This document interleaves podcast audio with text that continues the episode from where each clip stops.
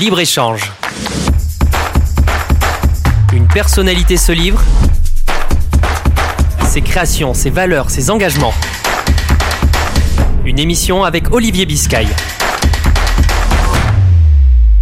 Bonjour à toutes et à tous. Bienvenue sur Libre Échange, une émission de Radio Aviva en partenariat avec euh, Midi Libre. J'accueille ce soir Raïm Corsia. Bonsoir. Bonsoir. Vous êtes le grand rabbin de France. Vous êtes euh, euh, à, dans la région en Occitanie. Vous étiez la semaine dernière à la Grande Motte pour célébrer les 10 ans de la synagogue présidée par Sabine Atlan. Un moment très important.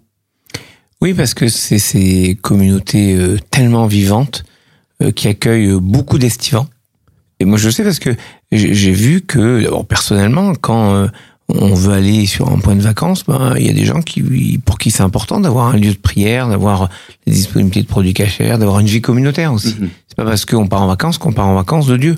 Et donc, il y a des gens qui ne partent en vacances que là où il y a des synagogues euh, qui fonctionnent, notamment, par exemple, celles et ceux qui doivent dire Kaddish. Bref, ce judaïsme euh, qu'on retrouve, qui est familial, qui est celui du bonheur, il ben, faut le faire vivre. Donc moi, je suis très reconnaissant envers des personnes comme Sabine Atlan, qui d'ailleurs porte euh, la suite de ce qu'avait fait son oncle Gaby Atlan, qui était le président à l'époque de mm-hmm. l'inauguration de ce lieu de culte, euh, qui avait été fait par mon prédécesseur. Et je trouve que c'est une belle transmission. Ça se fait dans le cadre du constoire régional, qui est présidé par mon ami Alain Zimmerman, où il y a énormément de connexions, évidemment, entre la Grande Motte et Montpellier, mais euh, au-delà avec toutes les communautés de la région. En fait, on est dans, dans un espace qui m'est très cher. D'abord parce que c'est un lieu historique de la présence juive en France. Hein. On, a à Perpignan le Meillerie, on a tant et tant de rabbins qui, depuis le Moyen Âge, étaient ici. On a le travail incroyable qui a été fait par la famille Yancou, que ce soit Carole ou Michael, pour porter l'Institut euh, Maïmonide, mhm. qui avait été fondé par le grand rabbin euh, René Samuel Sirat, le grand rabbin de France de l'époque et à qui je, un hommage particulier puisque nous sommes à quelques mois de son décès. Et donc, sur cette base historique, il y a à la Grande Motte la possibilité de répondre aux besoins des vacanciers et des, fidèles qui habitent tout au long de l'année. Et je trouve important de venir saluer ce travail qui est fait. Quel message euh, souhaitez-vous faire passer euh, à, cette occasion? Que euh, ce qui se passe ici, ce qui se déroule tous les Shabbatot, tous les samedis, mais également dans la semaine avec cette création de liens, c'est le cœur de ce que le judaïsme consistorial veut apporter aux fidèles, à savoir une présence, un accompagnement, une disponibilité. Et, c'est ce que cette communauté, avec euh, Sabine Atlan, qui est la présidente, mais les rabbins qu'on recrute, qu'on l'aide à recruter euh, pour assumer les offices, les offices des fêtes, euh, ça, ça se construit au quotidien pour que des vacanciers puissent bénéficier pendant deux mois et demi ou trois mois de vacances de ces structures. Il faut des fidèles qui, tout au long de l'année, mmh fassent vivre fasse perdurer. Donc ce sont des efforts qui sont faits pour répondre aux attentes. C'est le principe de la communauté finalement. Des présidences qui se féminisent, c'est une tendance qui se développe? Je, pensais à cela, c'est étrange que vous me posiez la question. Euh, la même section de la Torah, il y a exactement 9 ans, je, je faisais ma première visite dans une communauté après mon élection et j'avais tenu à aller visiter une communauté présidée par une femme. Et je trouve que depuis, il y en a eu d'autres, la Grande Motte évidemment, mais il y en a d'autres. Il y a même un consultoire régional à Nantes qui est présidé par une, femme. Et je trouve très bien d'avoir emmené aussi cette possibilité de penser les présidences avec l'autre 50% de la communauté. Raïm Corsia, la France a été traversée par plusieurs jours d'émeutes un peu partout euh, euh, dans le pays. Qu'est-ce que ça dit de l'état de notre société? D'abord, ça confirme cette pulsion de violence incroyable. Les, les gens ne se parlent plus. On n'a jamais autant parlé dans mhm. notre société. Regardez, vous prenez l'ascenseur. L'ascenseur vous parle. Mhm. Premier étage. La porte s'ouvre. La porte se ferme. Vous, votre montre vous dit l'heure qu'il est. Elle vous dit l'heure qu'il est. Votre voiture vous dit bonjour quand vous ouvrez la porte. tout le monde vous parle, mais plus personne ne s'entend. Donc en fait, c'est la règle de la Bible. Hein. Quand les gens ne se parlent plus, comme Cain et Abel, ben on arrive au crime, à la violence. Et la société l'a montré on a des groupes fermés sur eux-mêmes qui n'arrivent plus à, se parler. Maintenant, il y a un drame qui se passe, mais rien ne doit justifier ce déchaînement de violence contre les institutions, contre ce qui est au service de ces personnes qu'on voudrait aider, qu'on voudrait accompagner. Donc, euh, c'est pas rien n'excuse jamais la violence, mais on constate quand même qu'il y a une sorte de désespérance et que je vois pas comment on pourrait, sans réaffirmer les principes de la vie en collectivité, c'est-à-dire le respect des règles, le respect de l'autorité, et en même temps la prise en compte des attentes et des besoins de chacun et de chacune. Donc il faut qu'il y ait cette convergence des espérances pour pouvoir transformer la société. Mais là, il y a maintenant urgence à le faire. Mais assiste-t-on à une crise sociale ou plutôt une crise de valeur? Non. C'est une crise, pardon, hein, elle était latente. Ouais. Faut pas me raconter qu'on sait pas que ça, que ça pouvait arriver puisque c'était déjà arrivé en 2005. Mhm. Et on a vu avant. Et 2005, c'était massif. Mais régulièrement, on a ces montées de violence. D'ailleurs, c'est pas que chez nous. Hein. Vous allez à Chicago, c'est la même chose. Vous allez partout dans le monde. Vous avez ces éruptions de violence qui sont, euh, d'une certaine manière, les euh, l'incapacité euh, de nombre de personnes à se sentir entendues. J'ai, j'ai, je revendique le fait d'avoir eu une forme de tendresse pour le début des Gilets jaunes avant qu'il y ait les casseurs, avant qu'il y ait le saccage de l'Arc de mhm. Triomphe, avant qu'il y ait cette négation de la société. Beaucoup de Français ont eu cette affection d'ailleurs pour les Gilets jaunes au début, avant. Moi, je crois, je, l'espère, parce que des mhm. gens qui vous disent, je veux faire partie de la photo. Mhm. Et c'est tellement vrai, je veux faire partie de la photo. C'est que pendant le Covid, qui ont été les héros de notre société? Les livreurs, les livreuses, les caissiers, les caissières, les, les, les personnels des pompes funèbres, quand on n'avait pas le droit d'être à plus de 20 dans des obsèques, eux, ils étaient là tout le temps. Moi, j'avais du mal à trouver des rabbins et je pense que tous les cultes ont une difficulté. Les familles pouvaient pas venir parfois. Mais les personnels des pompes funèbres étaient là. Les gens de peu, les, les, gens qui faisaient les, les, les, qui ramassaient les poubelles, enfin, tous ces personnels qu'on voit pas forcément dans la vie de tous les jours, qui sont pas sur les photos de la France Startup Nation ou de la France qui réussit. C'est pas, je, vous regardez le classement des, des 500 fortunes de France, ils sont pas dessus. Mais rien ne se fait sans eux. Donc moi, je comprenais cette volonté de dire, on, doit aussi participer à cette aventure, à ce rêve, d'une manière ou d'une autre. En revanche, quand après on tourne encore une fois dans la violence, le saccage, la destruction alors ça marche plus. Et la destruction de symboles de la République, des institutions, vous en parlez. Qu'est-ce que ça signifie, certains Français qui euh, s'opposent aux valeurs de la République sur le fronton des mairies? On a attaqué des administrations, on a attaqué des bibliothèques, on a attaqué des écoles. Euh, comment on arrive à réparer cela? Alors de vous à moi, pire des choses, c'est ce que vous venez de dire. Les écoles et les bibliothèques. Les écoles et les bibliothèques, c'est la société de l'avenir. La bibliothèque, c'est la lecture, l'ouverture au monde, la connaissance. Quand on brûle les livres, on arrive à brûler les hommes. Il n'y a plus rien qui compte. Et quand on brûle les écoles et qu'on détruit les écoles, c'est qu'on veut détruire la capacité pour quelqu'un de s'élever. Et je, je, me dis, dans, mes références sont parfois bibliques. Dans l'Exode, le livre de l'Exode, quand euh, l'Égypte, qui ne veut pas, qui veut asservir les Hébreux, qui ne veut pas laisser sortir les Hébreux. L'Égypte est frappée par dix plaies. La deuxième plaie, elle est incroyable. La première, c'est le Nil, le dieu nourricier de l'Égypte, qui se transforme en sang. La seconde, ce sont les grenouilles. Et il y a un commentaire qui dit, il n'y avait pas beaucoup de grenouilles, il y avait une grosse grenouille. Et en fait, nous, dans notre idée, on voit plein de grenouilles qui grouillent, qui viennent, euh, qui sortent du Nil, pas du tout c'est qu'on se fait une montagne des choses. Et on se dit, bah, ni l'école ni la bibliothèque sont faits pour moi. Et on se dit, c'est inaccessible, c'est trop grand. Alors que si on les voyait comme des petites grenouilles, bah, qui a peur d'une petite grenouille? Personne. Un, énorme grenouille, vous vous dites, c'est impossible.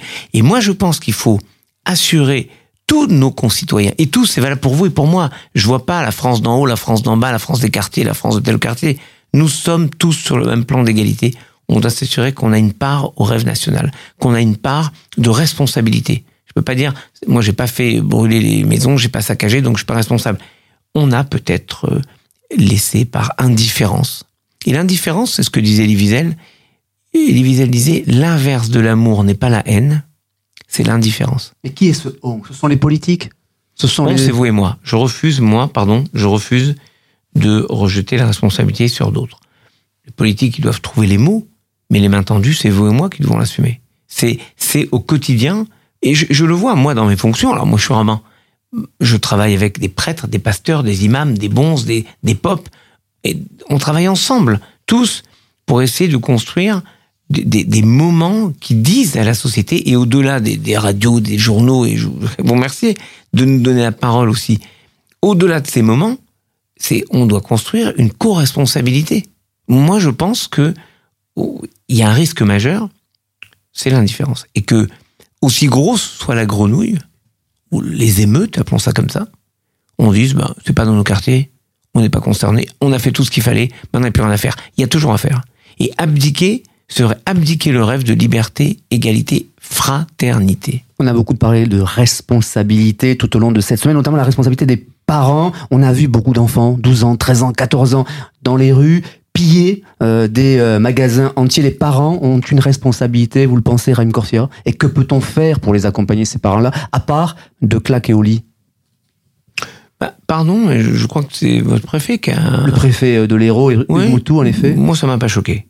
Non seulement ça m'a pas choqué, je trouve que c'est un peu... Euh, c'est un peu déplacé d'aller critiquer une expression française qu'on a tous employée, je dis pas qu'il faut sortir le martinet et qu'il faut euh, vraiment tabasser ses enfants parce que tous les jours on a des des, des parents qui en ce moment qui euh, frappent violemment et parfois qui tuent leurs enfants. Donc on rigole pas avec ça. Sauf que c'est une mhm. expression de claquer au lit. Ça veut dire on rappelle les règles. Évidemment. Mhm. Et, on n'est pas obligé de, faire maintenant. Au-delà de l'expression, que dit-on à ces parents-là? Mais d'abord il faut les il faut les responsabiliser. Hmm. Et pardon, si je peux me permettre, vous voyez, c'est pas les parents je crois que ce sont les pères. On ne peut pas faire abstraction de l'immense disparition des pères. Mhm. Je, ne sais pas pourquoi. Le père, symboliquement, représente l'autorité, et on voit dans ce quartier beaucoup de mères. Ce sont les mères qui disent, les mamans, mhm. qui disent, nous voulons euh, retrouver le calme. Ce sont les mamans que vous entendez dire, ne tuez pas nos enfants. Ce sont les mamans que vous voyez aux premières de manifestation. Où sont les pères? Et donc, ce principe qui fait qu'on se construit aussi dans euh, l'image paternelle, c'est-à-dire l'image de l'autorité. Comme le dit euh, la Bible, hein, euh, un homme, sa mère et son père, respectera.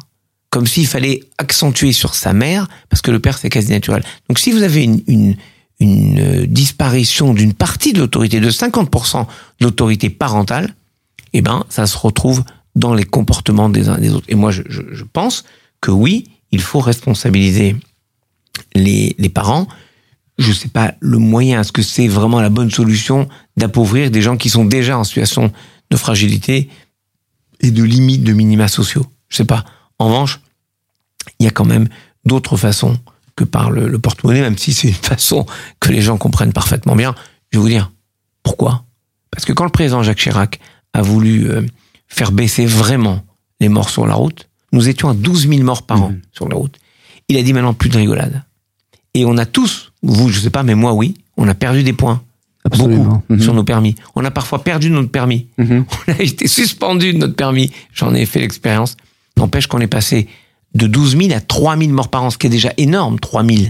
Mais vous vous rendez compte qu'on a divisé par 4 le chiffre, uniquement par la volonté et la fermeté. Je pense qu'il faut qu'on se donne un cap, qu'on tienne cette vision de fermeté, qu'on rappelle les règles. On ne peut pas transiger avec les règles de vie commune, mais qu'on accompagne qu'on explique, qu'on éduque, et vous savez, qu'on reconstruise les écoles, qu'on reconstruise les bibliothèques et qu'on en construise plus encore. Donc la question de l'éducation, elle est majeure pour tutorer ces enfants qui sont euh, en perdition.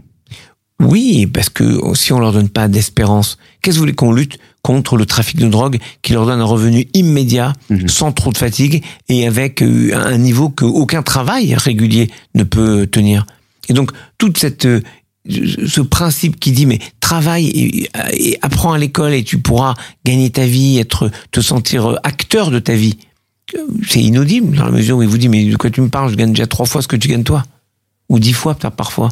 Donc il y a, y a une question aussi, euh, je crois. Moi je, je, je pense que encore une fois c'est quelque chose de collectif. Vous allez me dire comment Collectif, je ne supporte pas un système dans lequel on dit c'est lui le responsable ou c'est lui le responsable. Nous sommes tous co-responsables de la société que nous construisons. Donc un enjeu de société, un enjeu mhm. collectif. Beaucoup ont rouvert le débat sur l'immigration, faisant le lien entre émeute et immigration. C'est vraiment le vrai sujet? Vous savez, il faut retisser du lien social. On peut dire l'origine de celui-ci, l'origine de celui-là. On est tous en France. On est tous sur le même bateau. C'est tous ensemble qu'on se sauvera. Ou pas. Donc on peut pas dire ceux-là sont les bons Français, ceux-là sont moins Français, ceux-là sont Français comme ci, comme ça. Nous sommes tous Français, nous habitons tous ensemble. Vraiment, il faut avoir conscience que ce sont des débats stériles. Mhm. la seule chose qui compte, c'est comment on construit les possibilités de vivre ensemble et donner une dignité à chacun, donner le sentiment de partager cette espérance. Nous sommes tous français, dites-vous, nous vivons tous ensemble, et pourtant, la mosquée d'Auch a été ciblée par les tags racistes Mhm. euh, il y a euh, Ouais. quelques jours, euh, que vous avez évidemment Ouais. condamné, acte ignoble. tous les actes contre des lieux de culte, et malheureusement, ils augmentent contre tous les lieux de culte. Les églises, les temples, Mhm. les, les, les mosquées, les synagogues. On a eu encore hier des menaces téléphoniques dans une synagogue parisienne. Et, et je veux remercier les forces de l'ordre qui font des enquêtes, qui poussent. Et en général, on trouve. Parce que ces gens se pensent que le monde sur Internet a rendu euh, libre la parole et qu'il y a cette garantie d'anonymat. Mais il faut être capable de mettre les moyens pour faire en sorte que la violence et la haine sur Internet soient aussi sanctionnées. Parce qu'on a toujours dit, attention, c'est un monde virtuel. Pas du tout. Le monde virtuel a tué Samuel Paty. C'est sur Internet que l'assassin de Samuel Paty s'est euh, auto-proclamé le justicier de ce qu'il sentait, qu'il percevait lui comme étant une insulte, alors que il avait fait son travail d'expliquer les choses avec euh, la tendresse, la gentillesse que tout le monde lui a reconnu après sa mort et que tout le monde reconnaissait avant qu'il ne meure. Donc, c'est sur Internet que monte une sorte de haine et de, et de violence qui n'est pas si virtuelle que cela, puisqu'elle passe ensuite dans le monde réel. Il est illusoire de penser qu'on pourra réguler euh, l'ensemble des plateformes et l'ensemble de ces Euh, contenus. Vous Pourquoi y vous croyez dites vraiment? Illusoire Pourquoi vous dites illusoire? Les Allemands, qui n'ont pas tout échoué, les Allemands, euh, il faut apprendre des Allemands, ils font pas que des belles voitures. Les Allemands ont une méthode formidable. Ils ont dit on va sanctionner les providers. Je vous donne un exemple très simple. hein. Mhm. Google est capable, s'il voit les petits tétons de la liberté guidant le peuple de la croix, de l'enlever parce qu'il estime que c'est un acte de nudité insupportable. Ok? Je vais pas discuter si c'est bien ou barge, mais c'est comme ça. Et on me raconte que Google n'est pas capable d'enlever les messages de haine, d'antisémitisme, de racisme et de, de violence qu'il y a sur Internet pour arrêter. Et je vais vous dire, les Allemands ont condamné dans leur législation, ils condamnent sérieusement, ça veut dire avec des peines financières très fortes, les providers, c'est-à-dire les fournisseurs, et ça marche. Nous, on a voulu le faire, ça s'appelait la loi Avia. Notre Conseil constitutionnel a sabré la loi Avia, estimant que c'était disproportionné.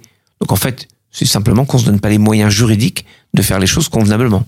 Donc si on avait des, si on avait euh, des incitations financières, croyez-moi, ces entreprises, qui sont des entreprises, comprendraient vite leur intérêt. On parlait de menaces, les actes antisémites ont-ils augmenté ces, derniers mois, en 2023 Pardon de dire ça, c'est comme mon histoire de grenouille, avec la taille de la grenouille.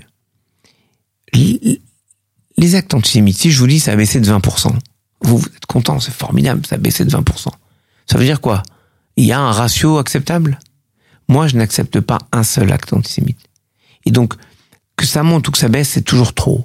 Il y a toujours, comme si on estimait que c'était un tribut à payer au monde moderne, et que non, il faut lutter avec acharnement contre tout acte raciste. Il se trouve que par rapport à la taille de la population juive, c'est une immense majorité qui vise notre communauté. Mhm.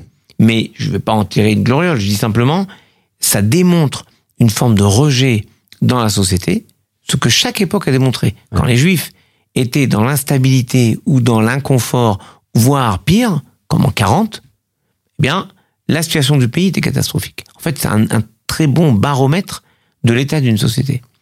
Donc moi je dis luttons ensemble contre comment on va lutter? Alors là je peux vous dire comment vous luttez. C'est par exemple quelqu'un euh, comme les, les- par exemple les, les Alsaciens. J'ai admiré ce qu'ils ont fait. Il y a eu un nombre incroyable de saccages, profanations de cimetières juifs en Alsace.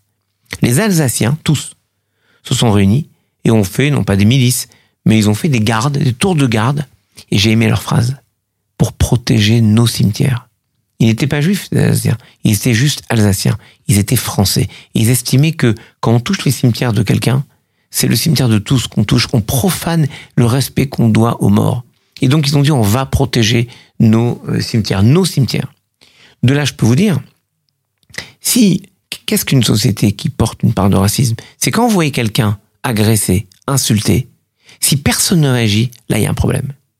Mais qu'il y ait des fous et des méchants, qui des méchants, qui insultent, qui euh, profanent, et que l'ensemble de la société ne reste pas indifférente et se lève, là vous pouvez dire bravo à cette société. Voilà ce que j'aimerais dire de la France, qui est toujours quelqu'un qui réagisse et que personne ne se sente isolé, abandonné. La parole publique a du sens et on sait combien euh, les responsables politiques peuvent aussi euh, déraper, réorienter euh, des débats. Euh, les extrêmes euh, sont en train euh, de prendre pas à pas euh, la place euh, ici en France. Est-ce que ça vous inquiète?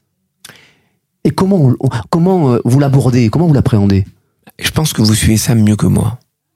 Au sens que vous êtes un journaliste connaît euh, ce monde-là depuis longtemps. Et vous voyez comment les mots sont préemptés ou sont imposés peu à peu. Vous voyez? Quand on commence à parler de français, de papier, Hmm. quand on commence à reprendre des terminologies qui étaient celles des extrémistes, quand je vois que la porosité des idées, alors c'est l'extrême droite, l'extrême gauche, euh, c'est tout ce que vous voulez, et brusquement ça devient un mantra collectif, bah, on est en train de perdre. Parce que la première bataille, toujours, c'est les mots. Ce sont les mots, c'est la bataille des mots. Et, et je vais vous dire, là, en ce moment, on travaille beaucoup sur la fin de vie, par exemple, euh, pour réfléchir à- au projet éventuel de loi. Et j'ai mis la démarche du président de confier à Eric Orsena, Ouais. qui est membre de l'Académie française, une mission sur la lexicologie. Qu'est-ce que c'est l'euthanasie? Qu'est-ce que c'est le suicide assisté Qu'est-ce que c'est euh, les soins palliatifs? On définit les mots. Mais quand on définit plus les mots et qu'on fait ce qu'on veut, qu'on appelle tout et n'importe quoi, n'importe comment, on arrive à ce que disait Camus, mal nommer les choses, c'est ajouter du malheur au monde. Ça veut dire qu'il y a aussi encore un travail d'éducation à mener euh, chez les plus jeunes évidemment et chez l'ensemble des Chez nous. Français, bien Chez sûr. nous. Et oui. Chez nous. Ouais. Euh, On parlait tout à l'heure de l'expression de claquer au lit. Mais on a des expressions, j'entends encore des gens me dire, euh, d'un tel, il va manger en juif. Vous savez, c'est, ça peut surprendre. C'est un travail d'arabe. Ça choque. Donc, faire attention à notre langage, c'est pas, vous voyez, s'au- s'autocontrôler et s'empêcher de tout dire. C'est savoir que nos mots peuvent faire vivre ou peuvent tuer, peuvent guérir ou peuvent blesser. C'est savoir que des mots, regardez, un grand écrivain français, Michel Houellebecq, rentre dans une petite bagarre, comme on en a tellement dans l'édition Mhm. française, avec le recteur de la mosquée de Paris. Et avec intelligence, l'un et l'autre ont accepté de revenir sur leur position, l'un de retirer sa plainte, l'autre d'amender ses réflexions, au point qu'il a fait un livre Mhm. dans lequel il dit en tout cas clairement qu'il aurait plus dit les choses de la même façon, parce que je lui ai dit, maître, quand vous vous dites français de souche, moi ça me blesse. Parce que moi, j'étais aumônier des armées et j'ai accompagné les légionnaires qui étaient de la Légion étrangère, qui parlaient pas vraiment bien français, qui avaient des prénoms encore plus exotiques que le mien, qui avaient un nom imprononçable, mais ils allaient se faire trouer la peau pour nous, au bout du monde, sous le drapeau français, pour l'honneur du drapeau français.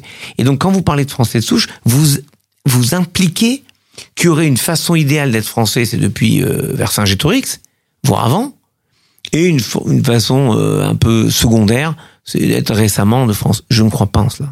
Moi, j'ai connu ces militaires, je sais qu'on est français par la vocation de partager un destin, comme l'aurait dit Ernest Renan.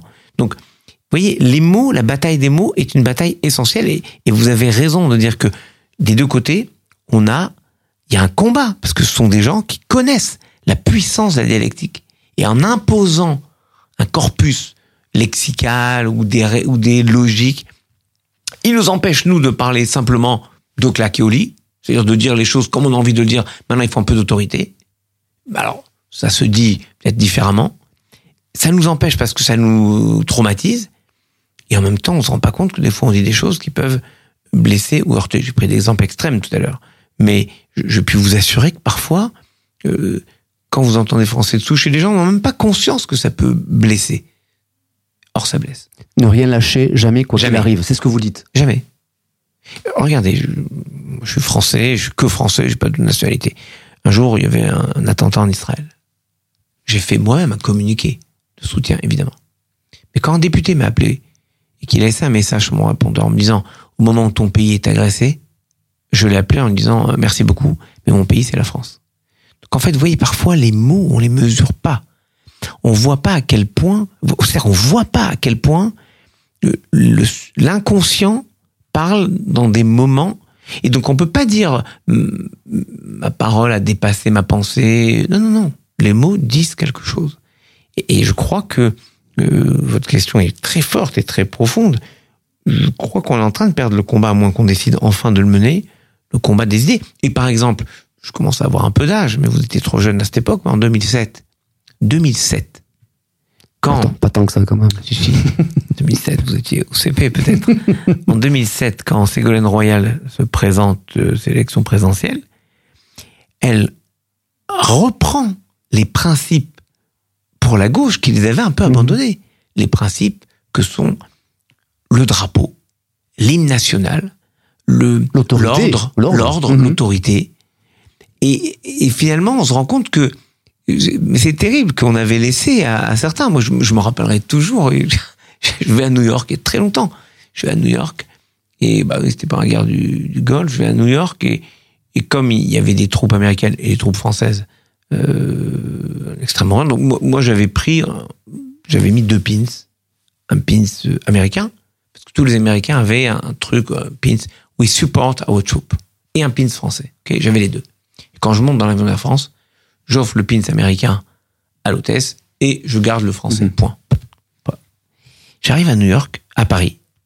Et là, un passager vient me voir, j'avais ma kippa, et me dit, quand même, vous, avec votre kippa, vous êtes du Front National?